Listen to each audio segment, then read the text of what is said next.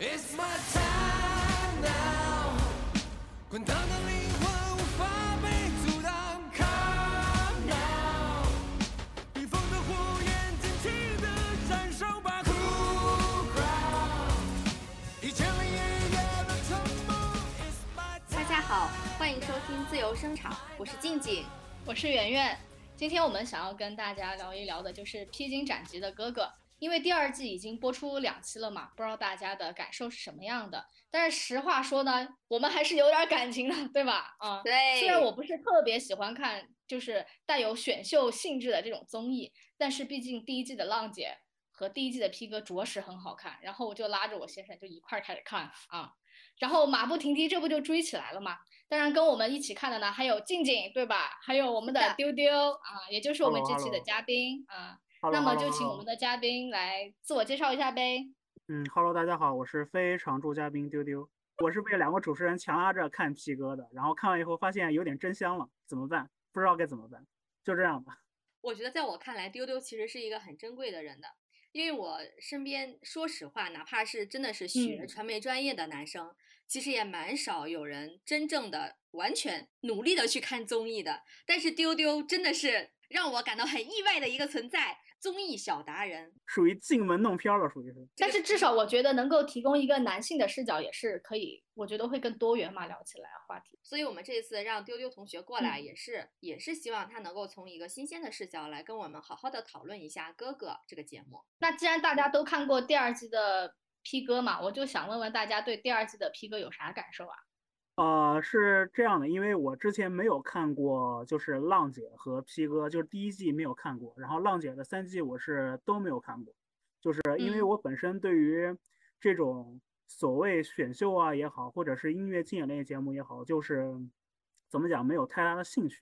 当时看这个节目的时候，完全是因为被你被你们两个强逼着去看的。一开始最开始的时候看节目名单，觉得这都谁？这又是谁？谁谁谁？就是他们那个名单，感觉完全引不起我的兴趣，你懂吗？但是我看到吴建豪啊，我就很想看，然后还有张震岳，不知道为啥。张张震哦岳，张震岳其实还行，因为张震岳感觉就是就是是一个频繁出现在什么呃军训什么什么军训结束后，或者是什么毕业晚会，或者是什么哦聚会，这这这这这这种时候，或者 KTV 这种什么高，频率如，果说你要离开我，对对对对对对，还有什么爱的初体验啊什么之类的。嗯，还有就是其他的一些，比如说苏有朋啊，或者任贤齐啊，就这种感觉是童年回忆这种嘉宾，可能还稍微有稍微有一点兴趣。但是嗯其他的，比如说尤其是哼内地的内地的那那几位那几位哥哥粉丝，不要过来冲我，好吧？就是但是是真的，就怎么说，有点知名度稍微的、略微的，可能不是和前面比起来，可能不是特别特别的高。他们这一第二季的名单和第一季名单比起来，相比起来，感觉可能，嗯，所谓能引起人童年回忆的这些个嘉宾，好像可能比较少。呃，我就我就说，嗯对于单单单对于我个人来说啊，就是不知道其他人是怎么想的。在表演过程当中呢，看他们出舞台的时候，你觉得有没有什么眼前一亮的东西？除了在选角色之外，最开始的话，因为你因为就是我本身对于这个嘉宾阵容没有什么太大期待，就是他们的出舞台，所谓出舞台也好，或者是后面之前的后面之后的表演也好，因为对他们的呃所谓唱跳能力吧，并不是很了解，所以讲实话，其实我对于他们的效果并不是很期待的。但是看完第一期出台以后，觉得嗯，尽责尽是我自己，好吧。就是整体来说，整体来说哦就是观感还可以，就真的还可嗯以。然后包括我后来会去上网找一些相关的评论，就感觉大家的可能观感比较一致，总体来说还不错。然后有的会给你一些特别亮眼的一些印象，感觉感觉整感觉整期的初舞台来说就是好的，挺好的，拉的也是真的拉。就嗯是尤其是他们那些，比如说大前辈啊之类的，就是呃那些可能代表作比较多的，比如说任贤齐，对吧？或者张震岳，还有阿嗯信这种，哦不是阿信是信，呃就他们这些人的表演来说，总体来说应该说是还比较符合事先的预期吧，应该说。嗯其他的话，比如说呃内地的，中间有一些个哥哥，然后他们的表演给了我一些意外的惊喜，比如说唱《海月恋》的那个范世琦，嗯，哎，之前不知道他是干嘛的，就知道他是个演员，然后唯一看过他的作品是那个小米家，就是里面演的一个 PUA 男，哦，对，是的，是的，是的，是个渣男，就是我对他的唯一印象。后来才查资料的时候才知道，哎，这个人居然是快男出身，华晨宇老师的意见。那如果让你选一个全场的 MVP，你会选谁呀、你要让我选的话，我选很有点难选。其实说实话有点难选，因为其实有很多的表演对我来感感觉印象都还不错。呃，如果非要优中选用的话，MVP 我会把票投给小齐哥。啊，任贤齐，啊、为何？我来打比，就是做个比较来说，就是跟他同样来，同样都是资历很老的那些前辈来说，苏有朋的表演也是能引起全场大合唱的。但是本身，我讲实话，苏有朋的唱跳实力在当年在小虎队时候就不是那么突出。当然，他这次表演还可以啊，但是嗯和那些就是顶级的实力唱将来比，就是你是能听出差别的。然后信，信他唱的是那个，就是他代表作嘛，就《死得到爱不都要爱》嘛。我不吹不黑啊，当年上大学的时候，就这首歌，你也能唱上去，那是吧？我在 KTV 是唱原 K 的好吧？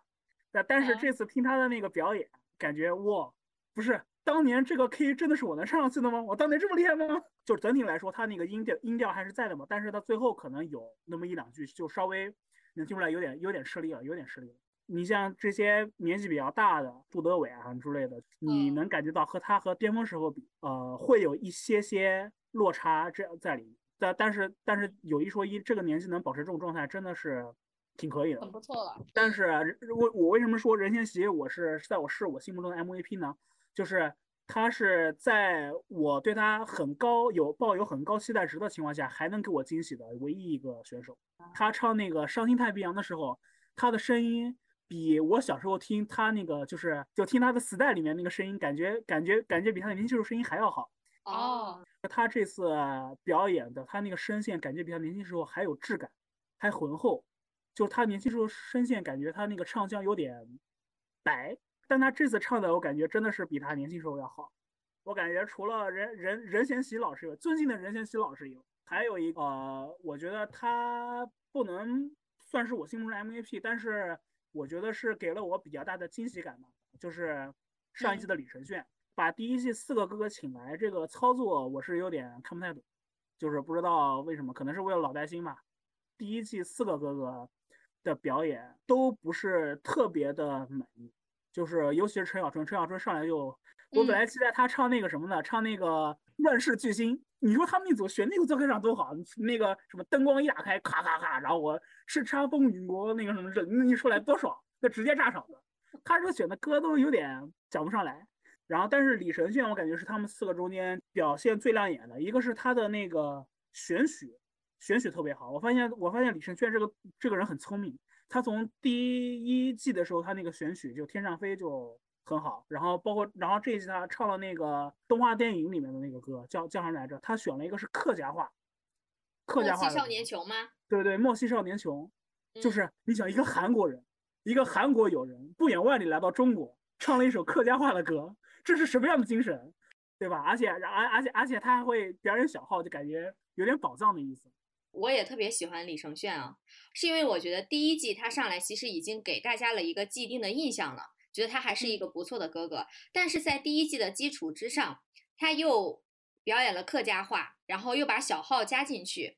再让人比上一次更加亮眼，他这个难度是非常大的。但是他做到了。我觉得还有一点就是，可能我对小号也是有一种情节，因为我我当年特别喜欢看一个电影叫《太阳照常升起》。姜文的，他那个里面有、哦呃有一段有一段那个小号好像还是久石让做的那个音乐，嗯呃，对对对，对哎呀，特别令人振奋，还很令人感动。所以当那个小号的声音一响起，我就想起了我当年在看那个电影的那段日子，以及那个电影里面讲的那个内容，太牛了。还有就是嗯我最近正在看那个、呃李承铉的《这就是街舞》，他是作为四个队长之一又去跳舞去了。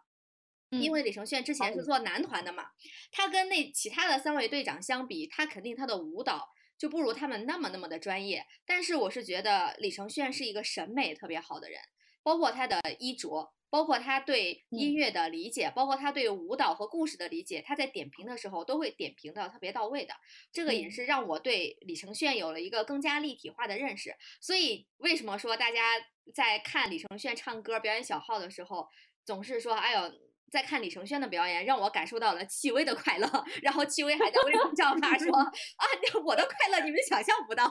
所以我就一下子这个是可以说到了 李承铉的这个魅力。戚薇老师，这是可以说的吗？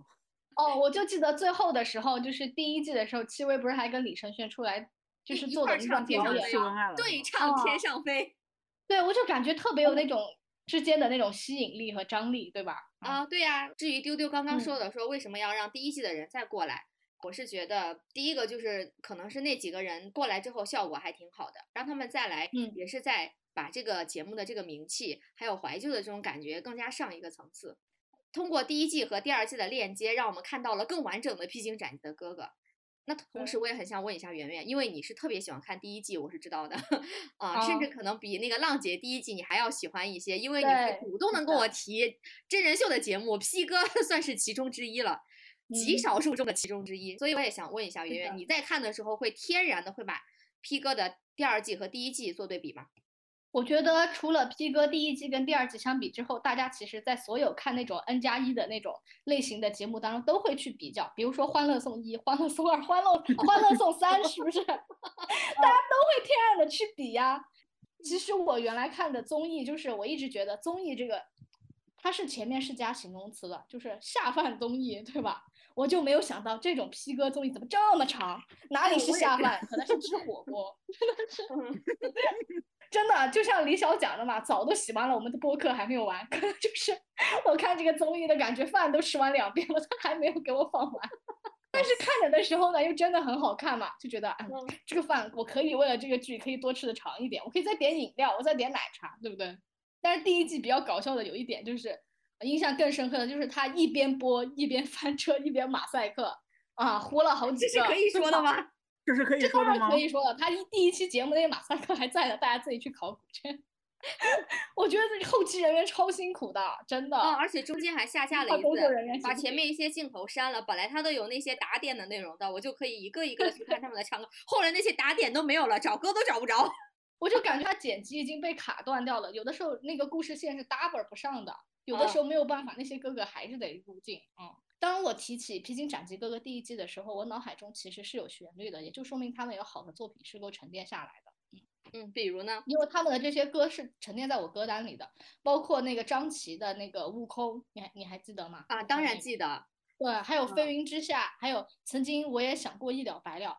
还有一个点就是 P 哥其实蛮出圈的，就是连我已经不是特别爱看综艺的人了，别人比我更不爱看综艺，我先生拉着我，哎呀，要不周五我们一起看《披荆斩棘》吧？哦啊天哪，真的呀！哦，真的，他还蛮喜欢唱歌的嘛，然后去 KTV，然后点歌，嗯，我悟空我不要点戴荃的版本，我要点张琪的版本。所以说，他跟浪姐三真的除了王心凌的《爱你》之后，好还以及那个有几首歌留下来，我就会觉得热热闹闹的，就是没有什么作品特别在我脑海中留下来。但是第二季哦，我对觉得还是有的，《无名之人》还是给我留下了深刻的印象。啊，那个叫什么？哎，梦中人是吧？就是那个留恋的那个，还有薛哦凯琪的那个，对我来说印象也深。还有后来就是谭维维，最后他自己唱他代表作啊，对对对对对，那个我超喜欢，就那那几个，但是他可能就没有像 P 哥的这么多大量更优质的舞台下来，我会感觉更是。而且哥哥给我的感觉其实蛮松弛的，我还蛮喜欢这种感觉。啊，对，嗯，因为刚刚圆圆提到说他在看 P 哥的时候，好像每一期节目都特别长。我觉得我跟你有不同的看法。啊，我是觉得我在看第一季的时候，我不知道当时是因为我看的太入迷了，还是说我天生对综艺就太喜欢了，所以我第一嗯季从来没有觉得这个节目长过。但是嗯呢，我说实话，我在看第二季第一期的时候，属实给我看累了。我当时都在想，我说我什么时候才能睡觉？这个节目简直在耽误我的睡眠。于是我真的是忍不住了，我就把那些真人秀的部分给它两倍速、两倍速看完了。因为因为当时我是从十点开始看的，我还跟我的好朋友，也是我们之前的来过很多次的嘉宾嘉宾吴美丽，我俩就一块儿在那看，嗯一块儿在那吐槽，说这个节目怎么还不完？为什么真人秀的部分这么长？能不能让我们快点儿听歌？我们俩就一边吐槽一边看到了十二点，依然没有完。后来嗯我就睡着了。本来那真人秀你不觉得你们口嫌体直吗？就是嘴上吐槽，但是身体很诚实，一直看到十二点，人家很好看。为了做节目必须得看到十二点。后来我都想，哎呀，辛苦啊！我本来只是想睡个觉的。后来我们是先把他们的呃他们的表演看完了，但是呢，我就觉得嗯我做这一期节目，我就一定要对他负责到底。于是第二天一早起来，我又把那个真人秀的两倍速给看完了。因为如果是不看的话，我真的会感到自愧不如。你们两个全都看完了，我还是要看完，一生要强的静静。但是我想说的是，即便是我们看到了第二季的整体水平挺高，网上也是这么评价的，说啊，其实他们整体的实力是不是比第一季的哥哥还要高啊？但是我看完之后还是感觉缺了一些什么的。嗯，我不知道这叫一种缺失，还是叫一种重复。看了之后没有新鲜感，因为像刚刚圆圆提到的吴建豪啊，你很喜欢吴建豪对吧？圆圆，对不起，嗯，因为吴建豪之前是参加过追光追追光吧哥哥的，当他去过追光吧哥哥，他去过追对光吧？啊，他去过《追光吧哥哥》的第二季，当时他表现也特别特别的亮眼。当他从同一同一类型的节目出来之后，再去参加同一类型的节目，其实我感觉是在削弱他的新鲜感的。而且我觉得这次节目就是衔接的也是很妙，我不知道是是故意的还是说怎么样，恰巧他就是排在这个地方了。我是觉得浪姐她刚刚播完，然后中间也没有任何一期节目对她进行缓冲，就感觉两个相似的节目又接在了一起，就等于说是同一个底层逻辑下的两期节目，只是换了一个男女接在一起去表演，我会觉得真的会有审美疲劳的感觉。难道可能那那个芒果台想的是一个成语，叫做趁热打铁？我觉得啊，我觉得他可能在播完浪姐之后，突然有了 P 哥，他是想要趁热打铁，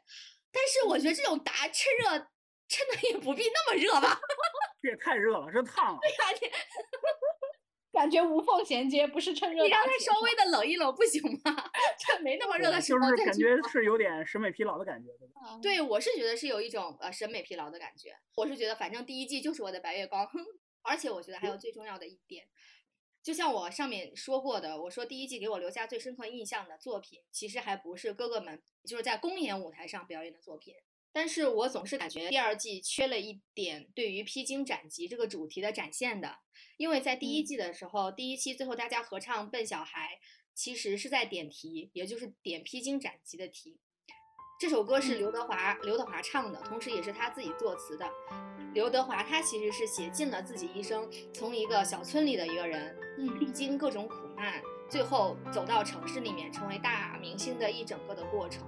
我是觉得笨小孩他对于披荆斩棘的哥哥而言，他就像是那个画龙点点睛的那个龙的眼睛，他就用这首歌把披荆斩棘这个主题给他说尽了。而且笨小孩，我不知道大家有没有去注意到笨小孩他们是怎么演绎的，因为前面笨小孩是有歌词说啊，有一个什么什么小小村外，呃，然后我我现在来到了六零年代，那六零年代的这个歌词就是让六零年代的歌手来唱的。那我来到七嗯零年代的时候，我就找七零年代的歌手来唱这个歌词，一直到八零年代、九零年代，一直都是这样穿下来的。嗯每一个人都精细分到了自己特别合适的那句歌词，然后一整个把这个歌歌曲给贯穿下来，有了一个特别完整、特别合适的表演。第二集很莫名，他给我莫名的感觉是是在哪里？就是在在刚开始的时候，他也没有一个具体的铿锵有力的文案和配音，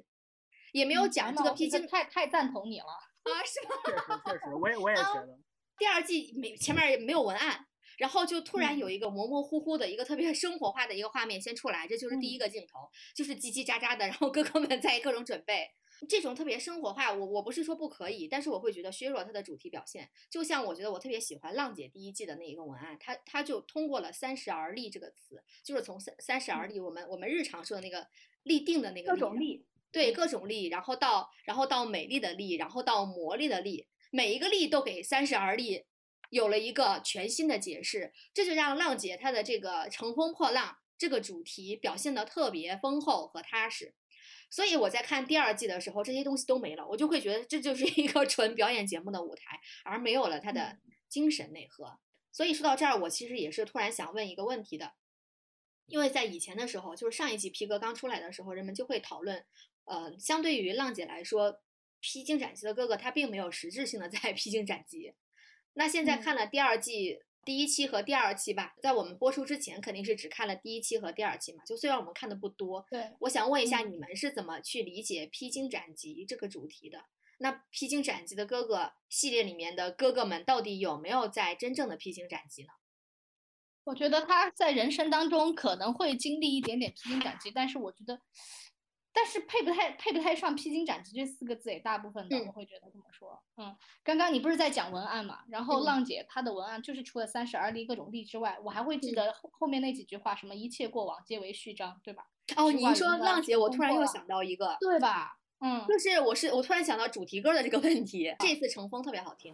我会边哭着又边笑着去去有风的地方，对我就我会边哭着又边笑着去有风的地方，到后面又变成去有你的地方，然后又怎么去好好的，就是我我们就过境千帆了，然后那个我的心态又平和下来了，然后再怎么怎么样，嗯我会觉得他整个主题表达的特别完整。但是披荆斩棘的哥哥，Call me by fire，right？我就感觉这是嗯 这是很燃的哥哥，他并不是披荆斩棘的哥哥。就感觉他的主题歌好像好像也没有在点这个披荆斩棘的主题，所以说我看的真的是非常莫名，不知道第二季的披荆斩棘到底是披在哪里了。但我觉得他可能就是为了蹭热点啊，就是之前那讲的《乘风破浪的姐姐》，为了押个韵，对吧？那我也得押个韵，为了押韵我也得拼了。姐姐对哥哥，那乘风破浪对什么？哎，披荆斩棘啊，对不对？就必须得带一个四字成语，对吧？对对对，以一贯之趁热打铁，完美，简直是。但我觉得至少第一季《披荆斩棘》，它跟浪姐的完成完整度还是有的。包括它嗯在第一季当中，虽然没有那么明显的乘风破浪，但是它提到了一个词叫做少年，有印象吗？就是什么？你说赤披荆斩棘吧，男人至死是少年，那就叫至死是少年的哥哥。但是无论怎么说，在第一季和第二季我都没有感觉到非常强烈的披荆斩棘。他在第二季的文案，我觉得他甚至都不能称之为文案。就我先生说，这不就是开场词吗？我都偷快进看过去了，这有什么？就是完全没有打动人心。我就说，哦、那我看看这么不打动人心的开场词到底长啥样。我就去打开看了，然后人人家上面是这么写的：披荆斩棘应该是很剧烈的故事嘛？不嗯，它 同样是我们每个人的日常。听完这个这句话，我真的是五雷轰顶，我真的是好尬呀！你要我怎么去解读它呢？是说我们每个人每天都在披荆斩棘，那也太累了吧，是吧？那如果我要说，哎，我可以对披荆斩棘这个词有新的解释，它可以不那么剧烈，它可以很日常、很温柔。但是我觉得它对得起披荆斩棘这里边两个动词和那个名词吗？啊，我觉得人生可能生来剧本它就是不一样的，人生怎么我我会觉得有的人他可能前面就是一片坦途，荆棘它只可能只在很小的地方出现，我不用披荆斩棘，我只用绕过去、跨过去就可以了。它甚至戳戳不到我的脚脖子，对吧？那那个披荆斩棘，你会感觉荆棘 在我的人生中布满了，我前面的道路都被荆棘给堵住了，我只能拿着那个斧子去把它劈开，我可能在人生当中才闯出一条路来，这个才叫披荆斩棘，好吗？我就觉得中国大词典里这么多成语，非得用披荆斩棘这个词吗？我真的是吐槽，我真的是。因为你刚刚嗯提到那个那那个文案，它都不能叫文案了，叫开场白嘛。说其实他嗯们是把披荆斩棘给它日常化了。我觉得他甚至都不是说就是要提到披荆斩棘，我甚至会觉得他是在削弱披荆斩棘。我觉得他嗯心虚了，我觉得他啊是有一点心虚，因为因为第一季的时候啊，因为第一季的时候披荆斩棘一出来，大家都在骂他说没有在披荆斩棘。那他第二啊季为了不被再骂，所以他就刻意弱化披荆斩棘这个词。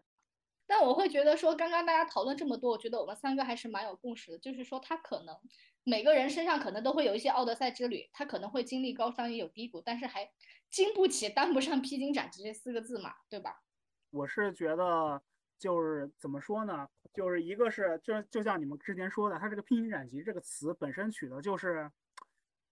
就是我都不知道这个这个节目导演他是用绝学文案了。整个节目它的从文案包括整个项目的设码，感觉就给人一种很仓促的感觉。不知道你们有没有这样同样的感觉？有，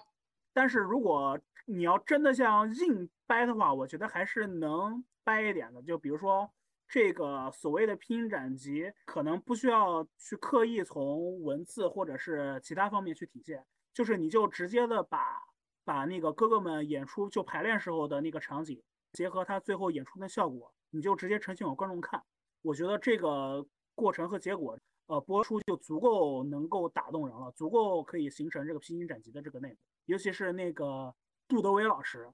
好家伙，六十岁高龄了，我的天，比我爸年纪都大，那个辛苦程度，我的天呐，不由得让人为之泪目。但是你想，他还跳那个就是拯救地球，不是拯救地球，叫什么？拯救快乐。他在跳的时候那个舞蹈动作，然后甚至有很多时候是他是和他年轻时候的那个动作是一样的。你想，他过了跨越了几十年的这个时光，他能还能做出同样的动作，我觉得这个本身就挺披荆斩棘的这个事情。嗯，而且按我是我觉得他的时候荆斩棘是，你说是在节目过程当中披荆斩棘，是跳出舒适区的这个披荆斩棘，是这个意思吗？啊，跳出啊，对对对对对对。但是这样所谓的挑战舒适区，其实用披荆斩棘这个词有点过于大了，就是我也它顶多是是顶嗯顶多是在我的相同业务范围内从事一下我可能以前不熟悉的业务而已，仅此而已。就像比如说嗯我我在参加这个节目的时候，我以前我不会跳舞，那我跳了个舞，那也就是跳了这几个月而已，我之后可能就不会再跳了。啊，它就是嗯短但暂的但是这可能就是节目要呈现给你的，就是对啊，你我看觉得他可能只是想呈现说我们哥哥或者姐姐他有一种另外的一种人生态度很积极，他其实想表达给你一种勇勇于尝试的这种。然后我不知道大家有没有发现，就是这一次在第二季的时候，不是大家要取队名嘛？呃，是哪一组取的？叫躺平组是吧？躺躺平。啊，对对对对对，然后你会发现字字幕其实是不消掉的，是吧？很正常，很正常。你做 宣传口的工作，这都这都是心照不宣的对，潜力是的，是的。所以我觉得，其实无论从方方面面，大家都会觉得节目是要在传导一些比较正能量的这些东西的。嗯，他想告诉你，可能生活还是要积极，要向上，不能给我搞这种躺平文化。对对对对对。嗯，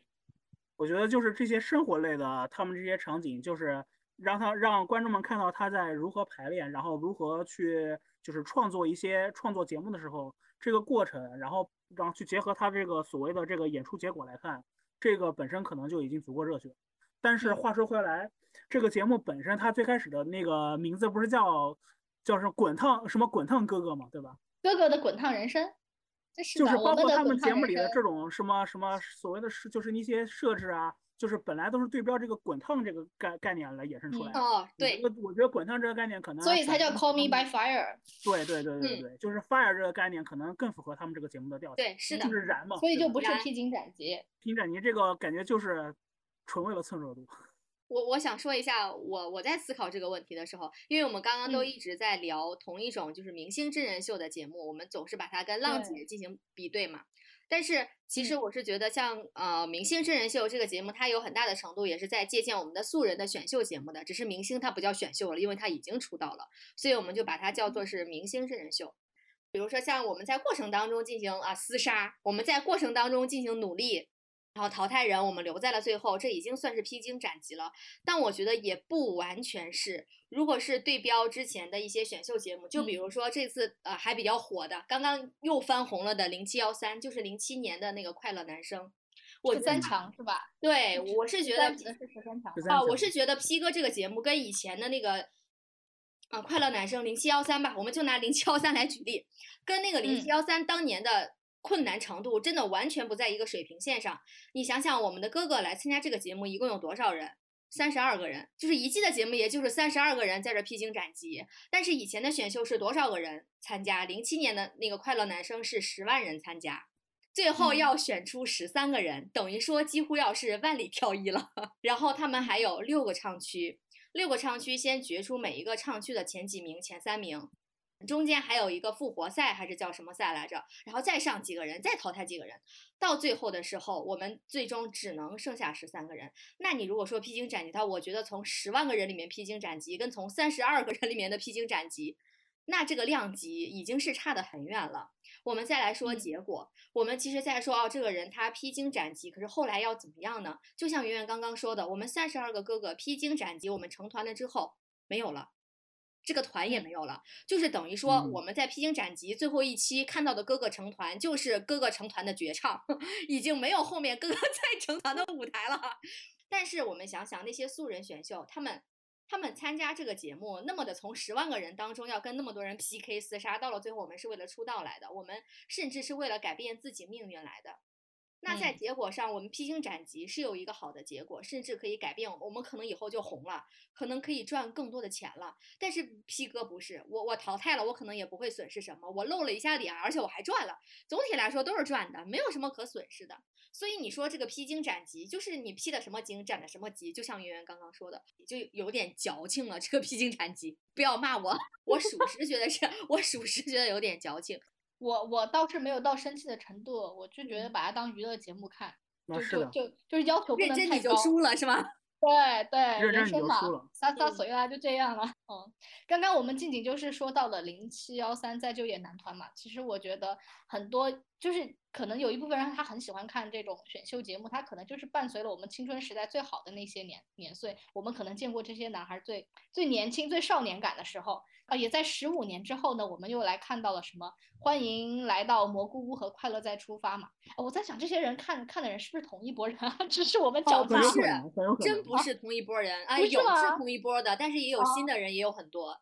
然后无论是丝滑过度的这些老粉丝们，还是新上车的路人粉，大家都是在看屏幕的时候都会打，请零七幺三男团去参加披荆斩棘的哥哥，把他们 打上公屏，对吧？啊，我知道也是丢丢看完了那个蘑菇屋和快乐再出发嘛，我就想问问静静和丢丢，这通过你俩的观感，你你觉得为什么会让零七幺三去参加 P 哥的声音会出现呢？因为我就就像刚才那个圆圆说的，就是我是属于那种路人粉，呃，我从来没有看过《零七快男》，有甚我甚至连那个最火的李宇春他们那些的超女我都没有看过，因为我本身对于选秀这类节目没有兴趣，对零七幺三这帮人的就是印象就纯纯是这些年看八卦新闻得来，就我甚至他们那些人都认不全。但是自从这次看了他们，因为他们的综艺火了以后，我重新再看一下，我感觉哇，这帮人真的好搞笑！他们真的是歌手吗？他他他他们不是 Gagman 吗？我觉得他们做的综艺比比内地大多数综艺都好看。就是零七幺三这帮团综，我感觉他们是充分展现了，就是一帮中年男人们聚在一起就能能有多好笑。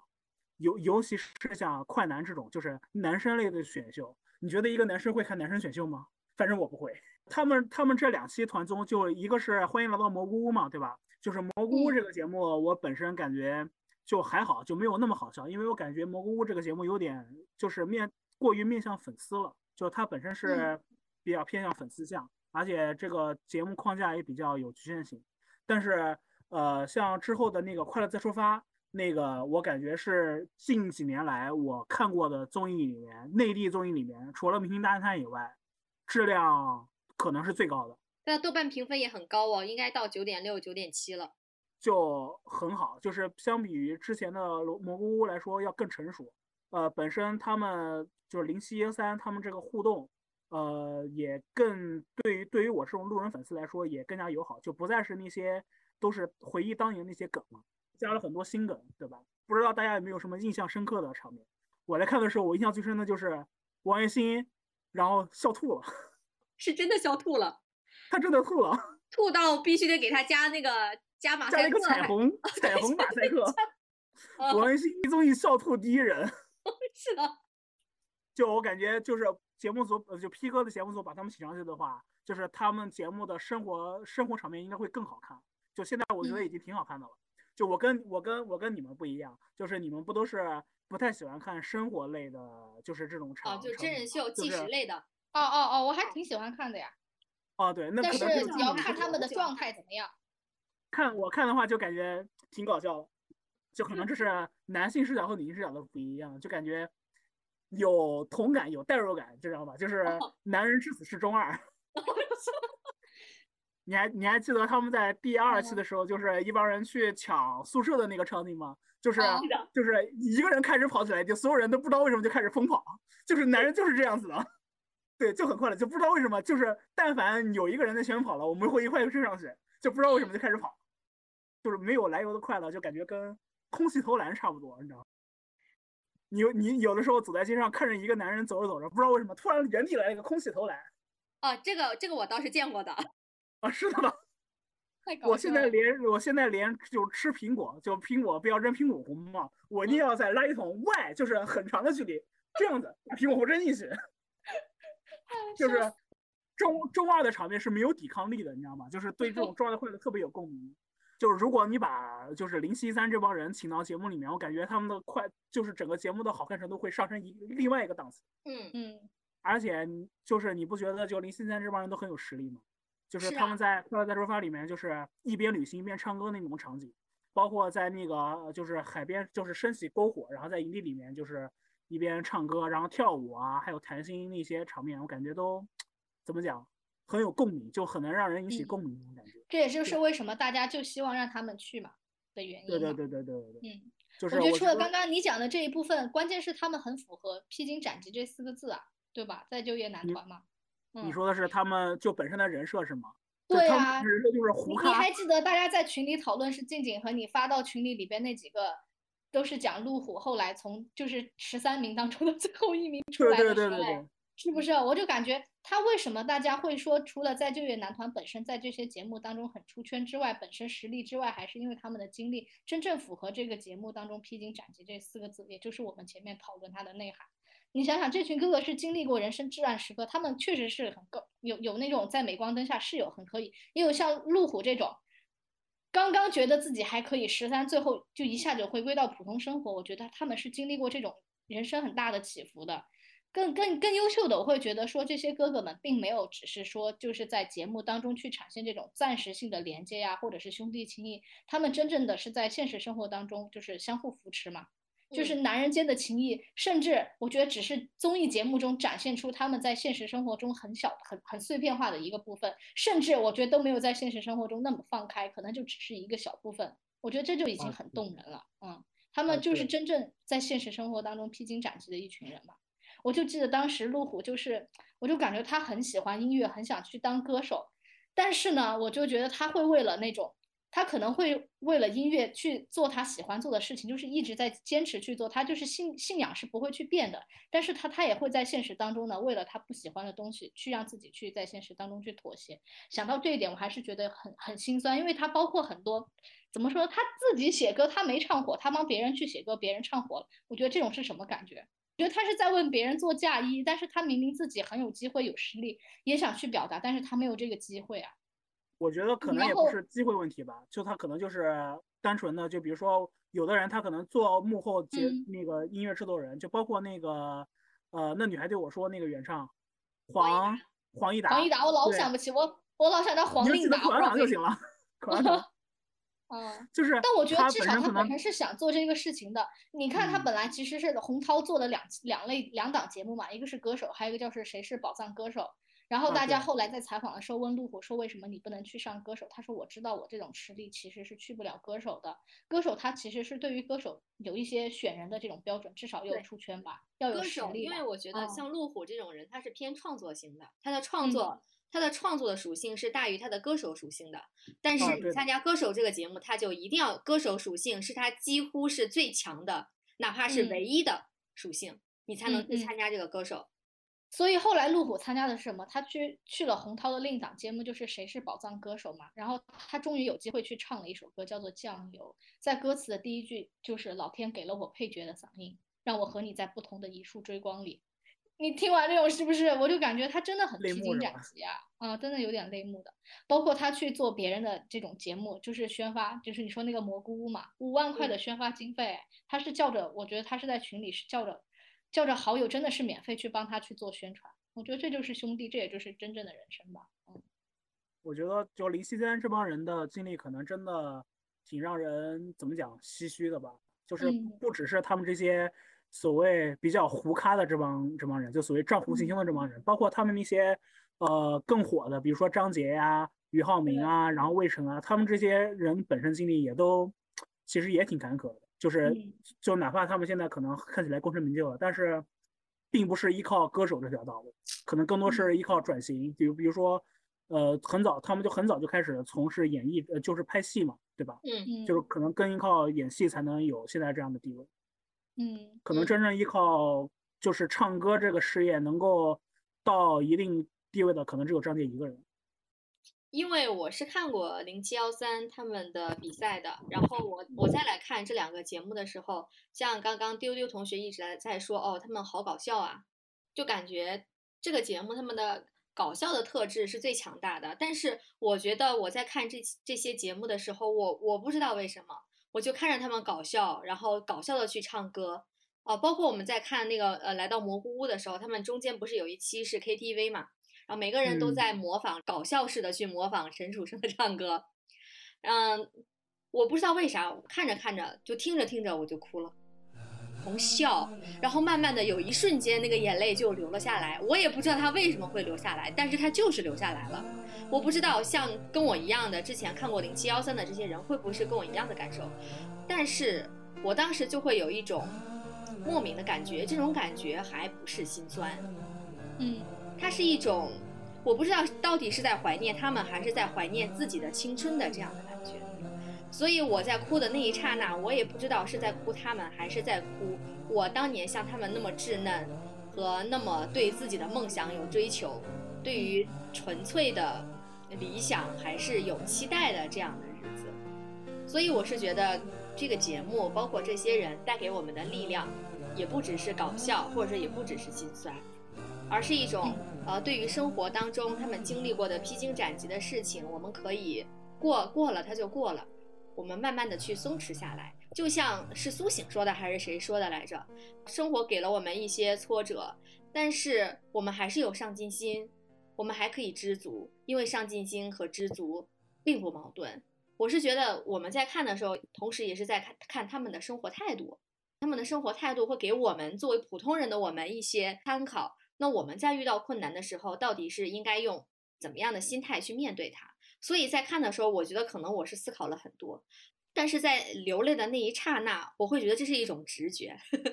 嗯嗯，我是很复杂，我的确在看这个节目是很复杂的，并且我也是看着看着会觉得他们是经历过披荆斩棘的过程，但是他们又没有刻意的去描述他们披荆斩斩棘的过程，他就是默默的像那个生活里面流淌的一条小溪一样就流出来了，很自然。那其实嗯我也想，觉得看嗯披荆斩棘，我是后来看到他们自己的采访之后，你才嗯能感受到披荆斩棘。在节目当中，确实是你只能看到哈哈哈嘛。我我倒是感觉能感觉出披荆斩棘来，可能因为你本身对他们会跳在就业。男团，然后包对对括问对那个那个老大爷渔船上的有没有听过这首歌啊？对对对，就你想，他们自己都没有听过其他人的代表作，还要求，那就是你不能要求其他观众也听到嘛，对不对？对对对，是的，是的，大爷只能说好像很熟，一看就是没听过，就是就是没听过，为了给很他们一个面子 很给面子了。我觉得，我觉得静怡说的特别对，就是嗯你在你因为之前看节目的话，你可能不会了解这些人的经历，但是当你聊过了解过这些人经历以后，你再去反过头来去看，就是你还是会得品味到其中一些怎么讲，就是有一些心酸之处吧，可能。但是我觉得特别好的一点就是他们嗯不会把这些生活中的辛酸啊，或者是磨砺啊，给你放大给你看，对。嗯就是他，而是他们嗯是一种开玩笑的方式，就是互相调侃的方式，把人生中那些可能那些大的波折，然后掰开来，然后揉碎了，然后展现给你看，然后就这么一笑而过了。我觉得这个我要向他们学习。啊，而且而且我觉得它里面特别好玩的一点就是，像比如说谁受到了一些挫折啊，就比如说王栎鑫哪儿痛，哥离婚哥是吧戳他哪儿，还把他当成是一。个笑点来做。哎呀，我就觉得这些就是真朋友才能做出的事情。王栎鑫嗯然后也不生气，然后就就这样欣然接受了，继续去接他们的梗。这就是在经历过一定的风雨且自己放下了之后才能做出的反应。能看懂这个节目的人，或者是了解过之前他们一些经历的人，才会说啊，我们是希望零七幺三去参加《披荆斩棘的哥哥》这个节目的。我觉得像他们作为一些真正的在生活之中经历过披荆斩棘，而嗯且实力非常强的，并且最主要的是他们是从芒果卫视出来的，算是？我们极力的呼唤他们去参加 P 哥，然而现实就是 P 哥并没有邀请他们其中的任何一个人。当然，因为以前浪姐的时候会有人进行批管呢，P 哥第一季是没有人进行踢馆的，不知道第二季会不会有人踢馆啊？那我们就就现在我们看到的节目来讲，啊、我也很想问圆圆一个问题。你觉嗯得像我们弹幕上所打出的那些说让零七幺三的哥哥去参加 P 哥，你觉得他们是配参加这个 P 哥节目的吗？我觉得这就是现实情况上，他就是目前他就是没上，对不对？嗯，我觉得就算观众怎么再怎么想让他们上，就是意愿上的问题。我觉得你要问零七幺三男团所有人，包括没有出现的，包括什么俞灏明啊、魏晨，就是没有参加《快乐再出发》的那些人，你问他们想不想上，肯定是想的呀。然后资源又好，曝光又好，关键是他们自己也有实力，对吧？但是现实当中能不能，我觉得就是另外一回事。他可能，我觉得包括节目上在做策划，可能时间本身就很长。你看他本也也承担了一部分什么社会效益啊，或者宣传的一些任务。我会感觉这一次，你看大陆啊、台湾啊、大湾区啊这些东西，它还有包括海外选手，它都有一些名额配比在那儿。然后你要再做节目设计，肯定是要把那几个大咖定下来的。什么，比如说郑钧吧，郑钧定完了之后，你可能哎这。北京老炮儿，你给他配哪些人？可能还得把这些圈子给拉扯起来。弄完了之后，可能很剩下来的人们就是本来就不是特别多了。那你可以选择的东西就不是特别多的情况下，你说零七幺三这么多一个人，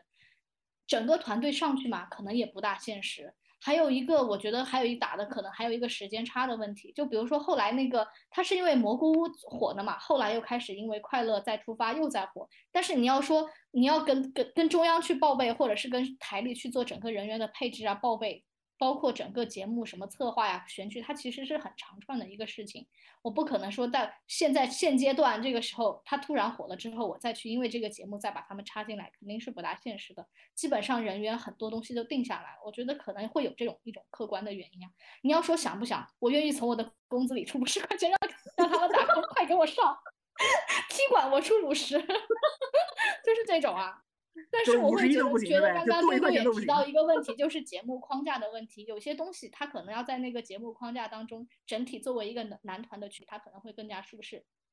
但是我会发现，包括在 P 哥或者浪姐当中，唯一的组合也就是 Twins 那边出来嘛，阿娇和阿 sa，嗯，然后我会觉得他其实更希望，呃，哥哥们在不同的这种去突破自己的舒适圈，在不同的，你看他的那个部落可能会以后会有兼并啊，会有。壮大会有散落，它其实是希望你跟不同的人接触的。而男零七幺三整个男团，它本身自己是因为再就业男男团这个关键词把他们几个人聚集在一起了。如果把它打散到各个团队当中，可能作为零七幺三这个团体的它的价值和意义，可能就没有再像他之前节目当中快乐再出发的那种效果和梗啊。我会觉得是，就是现实还是蛮现实的。但是你要问我愿不愿意，我肯定愿意，就是这样。像圆圆，他大部分是从节目策划以及更加宏观的角度，以及商业的角度去来说。那我就从个人喜好的角度，我啥也不管。反正从我个人喜好来讲，我就觉得配，而且我还看过零七幺三，他们实力就是很强，而且披荆斩棘。我不要理性，我只要感性，这一分钟是吧？就就是这么任性。你说三十多岁超过了吧？每个人都已经超过了三十多岁，包括在阅历上，每个人都经历了生活当中，比如说像以前天价的啊解约金，也有人经历过。感情的挫败也有人经历过，感觉生活当中的苦难为什么就集中在了这几个人身上？但是他们依然那么的热爱生活，并且坚持的把这个音乐做下去。我觉得这种精神真的是真的是非常值得称赞的一种精神了。你还不让他上？那如果他们不能代表披荆斩棘，还有谁能代表披荆斩棘呢？既然我们静静刚刚提到了，都提到了零七幺三嘛，那我们就不如顺着这个时间先往回倒一倒。就是回溯到当时他们参加那个选秀节目的那个夏天，现在你会感觉他们其实跟 P 哥这种感觉还是蛮不一样的。我就想问问大家，说你在看 P 哥啊，或者是零七幺三这一类选秀节目，在观感上有没有什么样的体验和感受？你觉得他们有没有什么区别？我想，就比如说 P 哥和当年这些选秀节目吧，我觉得在本质上来说，他们两个可能就完全不是一所谓的一同一类节目。一个是，就像之前那个静静说的，P 哥他所谓的这个成团概念，呃，成成团概念也好，还是所谓的类似于这种什么男团选拔的概念也好，它只是一个皮，它是一个壳子，它壳子底下的实质是这个节目其实是个音乐竞演类节目，或者说是一个明星过来给你唱跳的节目。你把一些有成熟、有有相当经济合约的这个明星请过来以后，然后让他们表演节目。表演完了以后，你给他们组一个所谓的男团，这个男团有什么？他会他会给他们打歌吗？不会啊，就是会有这些后续的一些演出吗？也不会啊，他顶多像第一季一样，他顶多给你出一个综艺，你看你看看一下过过瘾，炒个热度就可以了。但是快男超女这种选秀类节目，我是素人出道，纯素人，尤其是当年像这种呃快男超女和他们之后的选秀节目还不一样，之后的那些那些。比如说创造营这种这种类型的，它是所谓的练习生选秀，就是我是已经签了经纪公司的，然后按照呃日本、韩国这种呃所谓的 idol 类型，然后给你做培训，培训完了以后把你推给大众，然后但是这种是纯的大众海选类，也就是真的是像你我这样的平凡人，然后有音乐梦想的，然后我去参加节目以后，让经纪公司看到我，然后我拿我我能够获得相应的资源，然后我能够签约，签约完了以后。啊，公司能给我写歌，或者让我自己写歌，然后让我包装出道，就是这样的。这个是这个是本质上的区别。但是我觉得两者相似之处在于，不管是 P 哥也好，还是快男选秀也好，他们这个选秀节目就是大众对他们的关注点更在于选秀这个节目本身，而不是关注它之后的发展。我看完这个节目以后，我对你的关注度就结束了，除非你之后对出道就有所谓的出道巅峰，除非你之后作为艺人有什么。值得拿得出手的作品，我才会以一个音乐人的身或者是艺人的身份我去看待你。但是这和选秀完全完全是两码事，顶多是说你作为艺人，可能身上带着一些选秀节目出身的这个光环而已，你能获得获得大众的关注，但只是你身上的一个标签。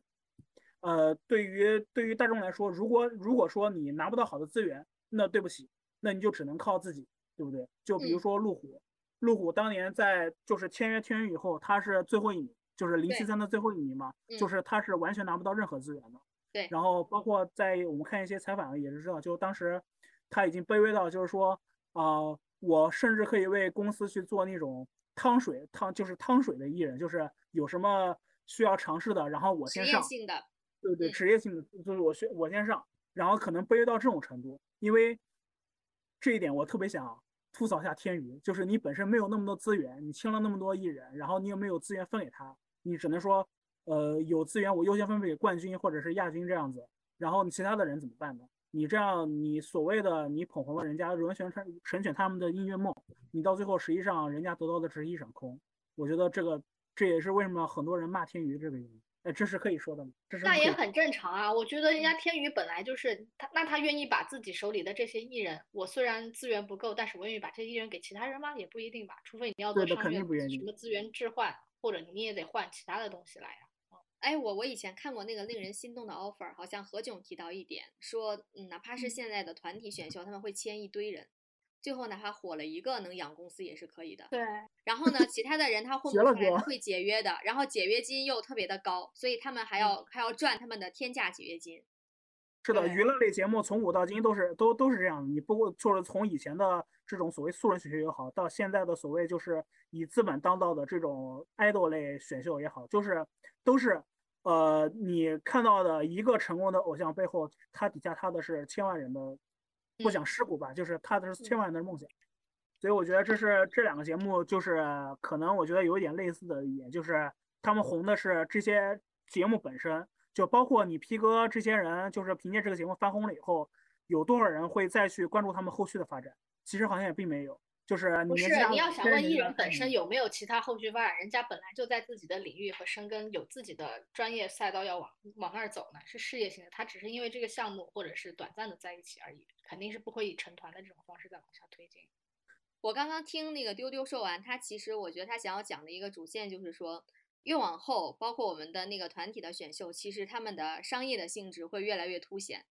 从一个素人到跟某一个公司进行签约，到那些团体选秀的人是先做某一个公司签约好的练习生，然后再跟一个主管公司签约。包括其实我们现在的这些明星早就有经资经纪公司的约了，他们其实啥都已经包装的很成功了，再来做这个节目，就是它的商业属性是会越来越明显的。那我想回溯一下，就是之前我看选秀节目的一个感受，我就先说那个像像超女快男类的比赛，我是觉得它它算是。我从小看到过的最盛大而且很朴素，相对而而言最朴素的披荆斩棘的比赛了。嗯，我说它盛大是因为这一类的节目它真的持续时间很长的，它不仅仅是持续了三个月，因为现在节目一般都是季播嘛，季播的话就是三个十二十二周左右。但是我就记得我那年是看超女还是看快男来着，我感觉五六个月好像还没播完。就感觉我我这一年一半的时间都在看这个选秀节目，就是有一搭没一搭的那种。而且节这个节目它是可以产生裂变的。当这样一个节目火了之后，所有的都在复制这个超女和快男的这个节目的模式，全国都在做选秀。且当如果他是一个冠军的话，就比如说李宇春，他是有国际的影响力的。那后来其实像嗯 P 哥这种，我们就是一个节目，他上哪儿去国际影响力去呢？没有了。但是李宇春是是当年还是下两年就就上了那个《时代周刊》的封面了。当嗯时这个确实是给我一个很震惊的事情，就是一个从中国一个素人纯学生，一直到登上《时代周刊》的封面，让全世界去讨论。这个讨论的还不只是选秀这样一个现象，甚至可能还会讨论到审美的现象等等等等之类的现象，起到嗯这些国际影响力，真的就只有那个时候了。之后好像没太有，这个是我觉得它盛大的地方。然后它朴素，就是像刚刚丢丢所说的，就是素人。因为那个时候我看选秀，现在选秀好像几乎没有海选了。那个时候的海选就是，我就从最素最傻的人，然后让你进到一个房间里面，三个评委给你叮叮叮淘汰的铃，然后一直在响。应该现在 B 站上还有那些以前那个海选的名场面的，什么样搞笑、什么样 drama 的名场面全部都有，还有唱的那个情人啊什么的，我觉得大家就可以可以去可以去可以去可以去搜一搜。我嗯不知道为什么，我现在越看这种包装严重的表演，我甚至会有点怀念那种辣眼睛的海选了，因为它在我们的电视或者是网络上几乎已经消失了。它在平台上消失，但是它会在其他的地方滋生出来。比如说，现在我们的各大平台的短视频和直播里面，可能那些人去又去到这些有流量的地方来了。我们会看到这些普通人的表演，有的人他还不光鲜亮丽，甚至他还会有点丑，但是观看的人还是给你点赞。我觉得这这还充分说明了一个问题：我们每个人是需要表现自己的，每个人需需要被别人看到和关注的。所以我是觉得这种朴素的给人表现的舞台真的是少，且可能他不会回来了。但是我觉得是让人怀念的这样的因素在的。还有像嗯我说，为什么我看那个嗯超女快男的时候，我会那么的振奋，是因为除了像我刚刚开始说的，说那些人就是万里挑一的人才啊，披荆斩棘留到了最后，还有就是我觉得很披荆斩棘的一件事情，就是现在的选秀已经没有直播了。我看到的最近的直播就是二零一七年那个时候的《明日之子》直播，它是最能够检验一个人纯粹实力的一个利器。像我们现在男团、女团选秀，他们舞蹈肯定是不能够演示一些什么，但是现在都会把歌曲先录好，比赛节目的时候会放他们录好的音，而不是全开麦让他们去唱跳。一方面，我们可以说可能边唱边跳它是很难的，但是另一方面，我们也可以说，可能现在我们需要出道的艺人，他们是参差不齐的。但是直播不是，直播是不会美化任何你的水平的，就是你的水平好就是好，差就是差。为什么我们现在看零七幺三会觉得他们的实力很强？就是是他们是直播历练出来的，是直播选出来的，嗯他们的实力是不不会说谎的。嗯，我觉得还有一点是特别特别重要，我们都会我们都会在讲这个问题，就是为什么那个时候我们这么会痴迷选秀，就是因为我们作为一个普通人，其实我们都是有大大的梦想的，我们也是在梦想自己有一天是不是可以成为明星，耀眼夺目。但是当我们自己如果不能够参加这一类节目的话，感觉另外一个人参加节目的同时，也是在替我们去参加这样的一个节目。我们给他投票，其实本质上是在给自己投票。他们成名，其实本质上就感觉好像他带着我的梦想去成名了，让他们替我们去实现这一生可能都无法完成的音乐梦或者是明星梦。我们是在陪着他们一起披荆斩棘的。哪怕是到了后面一些商业程度就比较加深的那种男团、女团选秀节目，人们做这种 这种疯狂的举动，肯定是有自己内心的需求在驱使着的。我是觉得我在看超女快男这些选秀的时候，我是会沉浸式的看，把我带入来看。但是我们来看 P 哥这样的选秀，嗯，就只能说我只是在看吧，并没有太多去看的，我并没有，并没有完全的感同身受，因为我觉得他们就是天上的一颗星星，而且他们离我们普通人就是会很遥远，已经遥不可及了。那明星淘汰是什么感觉呢？就好像我们在看一个啊、一个亿万富翁，他淘汰了，然后变成了千万富翁。那反正千万富翁他其实跟我们也是没有关系的，因为普通人成为千万富翁的几率也已经是很少了。那我们干嘛呢？我们就是听歌啊。就是我为什么会把他们 那些日常的生活给他、给他、给他抹掉，就是因为我看这个节目的最重要的目的就来听歌了，就是图个乐子。嗯，没有了，我觉得其他对我而言好像没有什么太大的价值了。所以我是为什么会觉得披荆斩棘哥哥这个主题也没有展现的有多少，然后选秀真人秀的这个这个属性也也没有多强，就是因为我在跟以前的选秀进行对比的时候，我会产我会觉得这产生了一种巨大的落差感，所以我才会有说有一种不痛不痒这样的感觉。你知道后面你讲你说嗯看皮革有种看亿万富翁，让我想起冯唐说那句话：人生嗯就两件事，关你什么事儿？关我什么事？但是节目聊到这里，我们这期的重点词汇其实就是披荆斩棘嘛。再往嗯深层次去讲，其实这实质上就是在聊一个节目或者作品它的精神内核。所以这个时候呢，我也想问一下丢丢啊，就是如果当你作为一个纯观众、一个综艺节目爱好者，你会觉得综艺的精神内核是必须的吗？嗯，作为观众的角度来讲，我觉得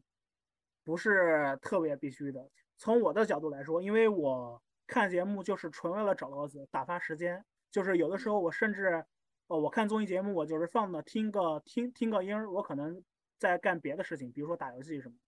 对于我来说，就是你这个有有好的精神内核固然是好，但是它对我来说就是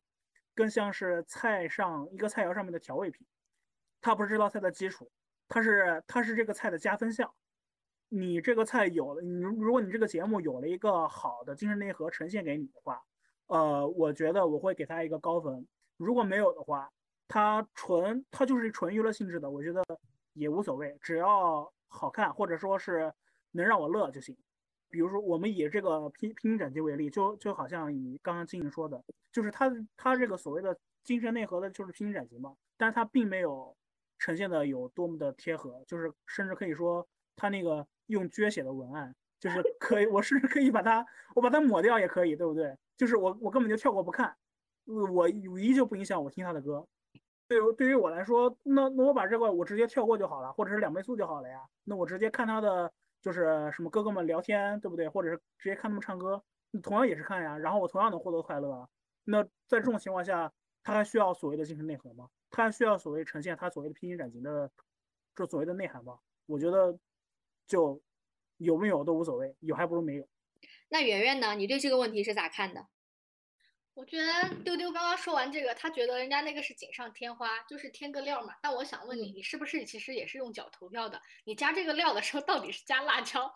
还是加的是藤椒？是不是你也是在选择的？你你我你说你为什么不去看追光的哥哥，而是出了看披荆斩棘的哥哥呢？对吧？或者为什么你只看爸爸去哪儿，没有看其他的节目？其实你就是在投票的，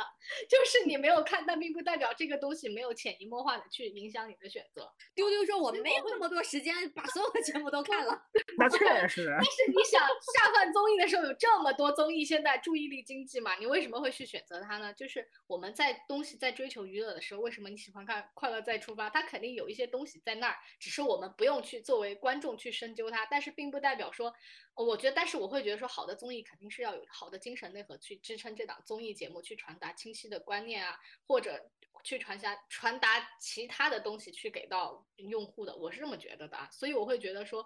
精神内涵很重要。但我我觉得你就是你刚刚说的这个观点，就是有可能更倾向于类似于我是做这个节目的，我是这个节目的 PD 制嗯。制作人，我这个节我这个节目在立项的时候，我肯定是需要有一个有一个所谓的清晰的想法，要不然你怎么去写你的商业文案 PPT，怎么去拉投资？但是作为用户来说，虽然我们没有办法只给，比如说给到，比如说像节目策划人那么细腻去深抠，但是围绕着这个节目策划，包括他选角色，对吧？比如说你说追光的哥哥都是哥哥，为什么一个让你感觉到很油腻，一个让你感觉到哎呀张智霖扭扭那个屁股都是很清爽的屁股，这就是我觉得是精神内核本身的东西啊。我觉得只是观众其实没有去深思，但是并不代表内核的东西没有通过其他方方面面，通过道具、通过舞美、通过音乐、通过作品、通过选角这些方方面面让你去感受到，嗯，是这种。嗯我说了反反反方向因为我们在谈论这个问题的时候，我就突然想起我在上学的时候，我们刚刚接触综艺节目或者是娱乐节目的时候，老师给我们谈到的一个观点上的争论。有的人就觉得娱乐节目我们就纯娱乐好了，干嘛要给它加一些比如说文学性、精神性的东西在里面呢？大家看了不就是图个开心吗？嗯，还有一些人会觉得，那嗯你你娱乐节目、综艺节目，我们也要让它发挥它的一些价值呀。你不能只只让它有那个啊、呃娱乐的娱乐的价值，我们也要让它有教育功能。哦，那个时候还有一个词语特别流行，叫做寓教于乐。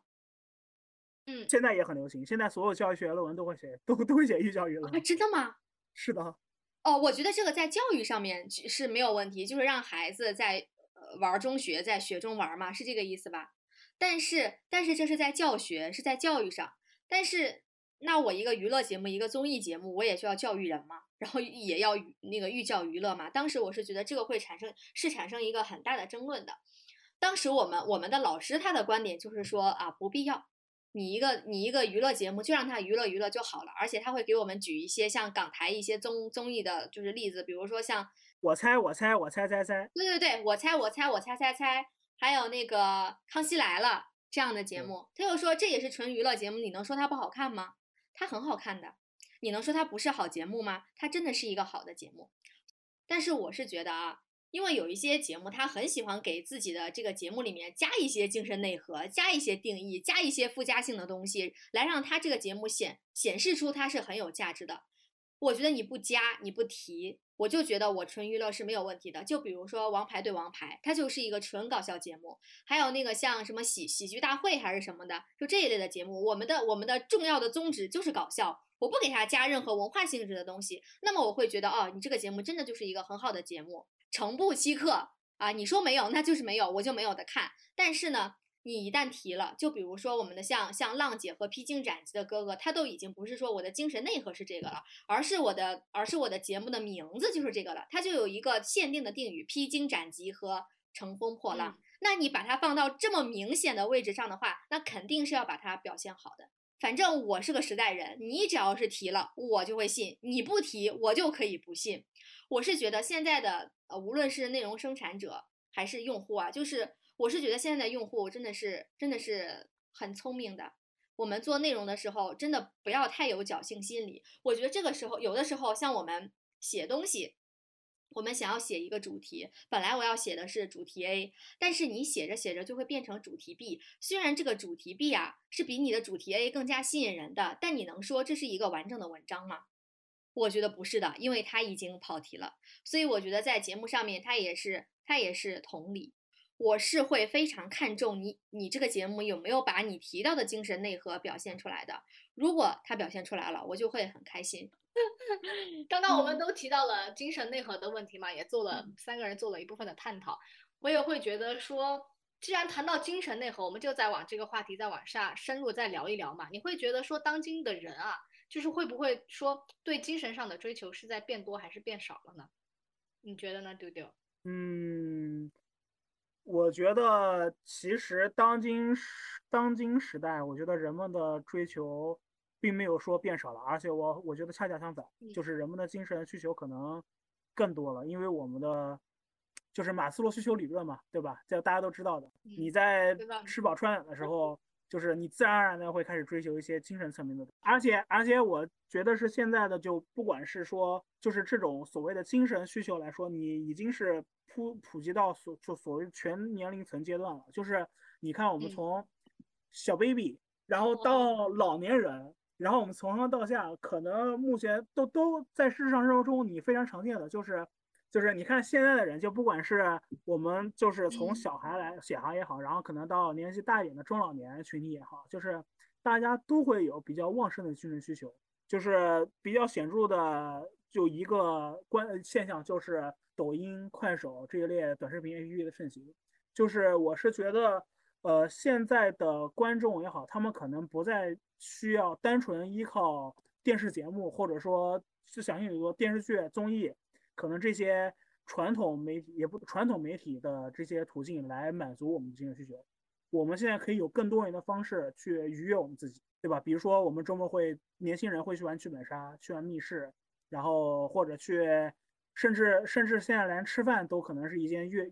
愉悦自己身心的一件活动了。然后老年人我可能会去刷抖音也好，甚至去跳广场舞也好，就是我们可以从外在到内在，从身体到精神。都去取悦我们自己，这个，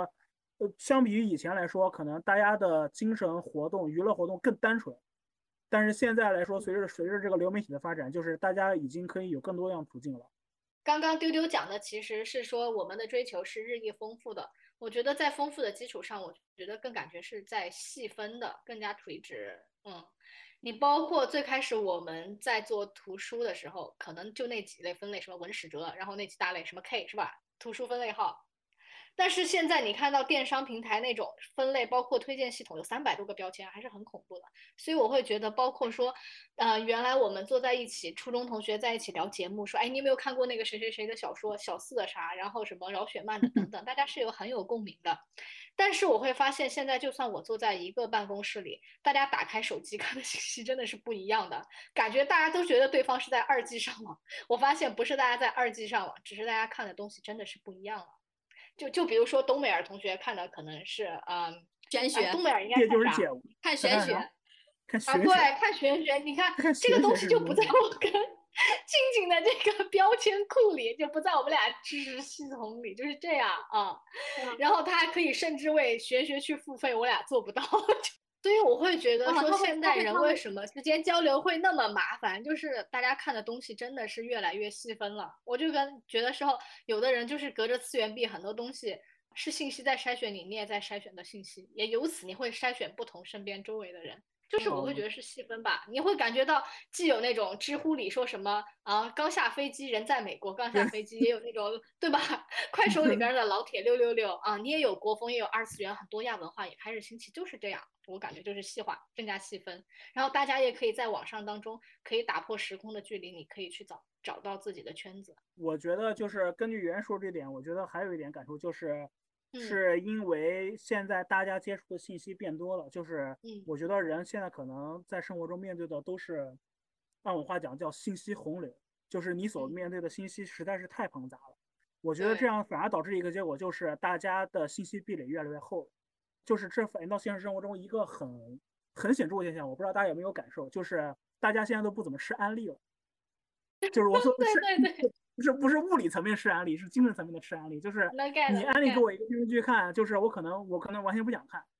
就嗯。哪怕我知道这个电视剧可能评分高或者很好看，对，但是就是不想接受。我觉得这也可能是因为大家需要处理的信息实在是太多了，嗯，嗯，这反而导致了互联网上交流的隔阂吧，或也就是嗯可能是人就所谓的生活层次实在是逐渐变大了。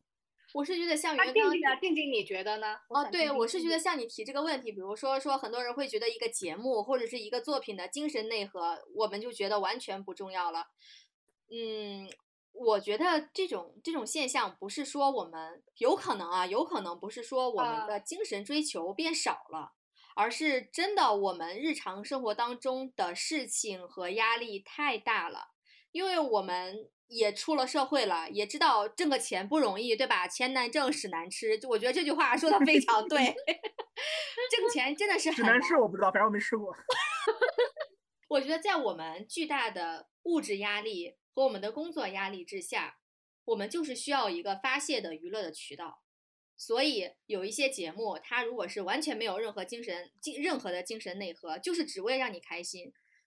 我觉得没有什么不好的呀。我我得到了一些精神上的提升，我很快乐。我看了一个搞笑节目，我很快乐。我刷了一个短视频，我很快乐。我做了一个直播，我很快乐。这都是娱乐，但是它是它们之间是没有高低之分的。就看个节目而已，不要把它跟我们的精神追求扯上太多的关系。再一个，还有我们追求快乐的同时，其实我我并不觉得我们丢失了对于精神的提升。如果我们真的不注重精神了，我们也就不会今天在这儿讨论说这个披荆斩棘的哥哥到底有没有有没有体现出这个披荆斩棘这个精神内核了。之所以我们会讨论这个问题，就是因为我们有一些喜爱看作品的人，我们看的作品多了。我们能分得出好坏了，所以我们对作品的要求变高了。就像现在豆瓣打分，大家看的电影越多，对于电影的要求就会越高。那我们看的综艺节目越多，我们可能对一个综艺节目的要求也会变高。而且我觉得用户是更加聪明和敏感了，他能够一眼看得出来你这个精神价值是硬性加上的，还是说我在这个节目刚开始的时候我们就给他啊策划进去的，潜移默化的给他注入到这个节目当中了。总结下来。这说明我们的用户其实是需要精神追求的，但是我们需要精神追求的形式就是那种自然而然流露出来的精神的本质，而不是说你必须给我爹位的，然后自上而下的教导我的这样的一种精神追求。其实是呃需要价值的嘛，但是不喜欢被上价值。我觉得今天我们聊的还挺多的，因为今天的节目录的时间还是挺长的啊。我不知道圆圆和丢丢你们两个是怎样的感觉。但是我是感觉今天我们聊的还挺开心的，而且我觉得有一些问题我们聊的还是挺深入的，且我们这次聊的节目跨度还挺大，因为我们是从十五年前的零七年快男，一直到今年最火的 P 哥都聊到了，并且呢，我们是通过对比深入的探讨了综艺节目到底需不需要精神内核的支撑这样一个话题。我觉得可能我们我们三个人当中就已经有这么这么多不同的意见了。我觉得如果是扩大到我们更大的人群当中的话，每个人的看法可能都有都不一样，但是可能也会各有道理。我是想，如果我们的听众朋友们也对这个话题感兴趣的话，可以在评论区跟我们留言讨论哟。啊，希望我们能够听到更多不同的声音。那到这里呢，这一期节目就完全结束了。再次感谢我们的嘉宾丢丢，已经在再见了，丢丢刚刚。拜拜拜拜，拜拜，我们下一期节目再见啦，拜拜拜拜拜拜拜拜拜拜。我爱的人深深受伤害，谁不曾有过最荒唐的青春？又信誓旦旦说爱你永远不变？当我唱起那熟悉的老歌。是否你也想起那年的夏天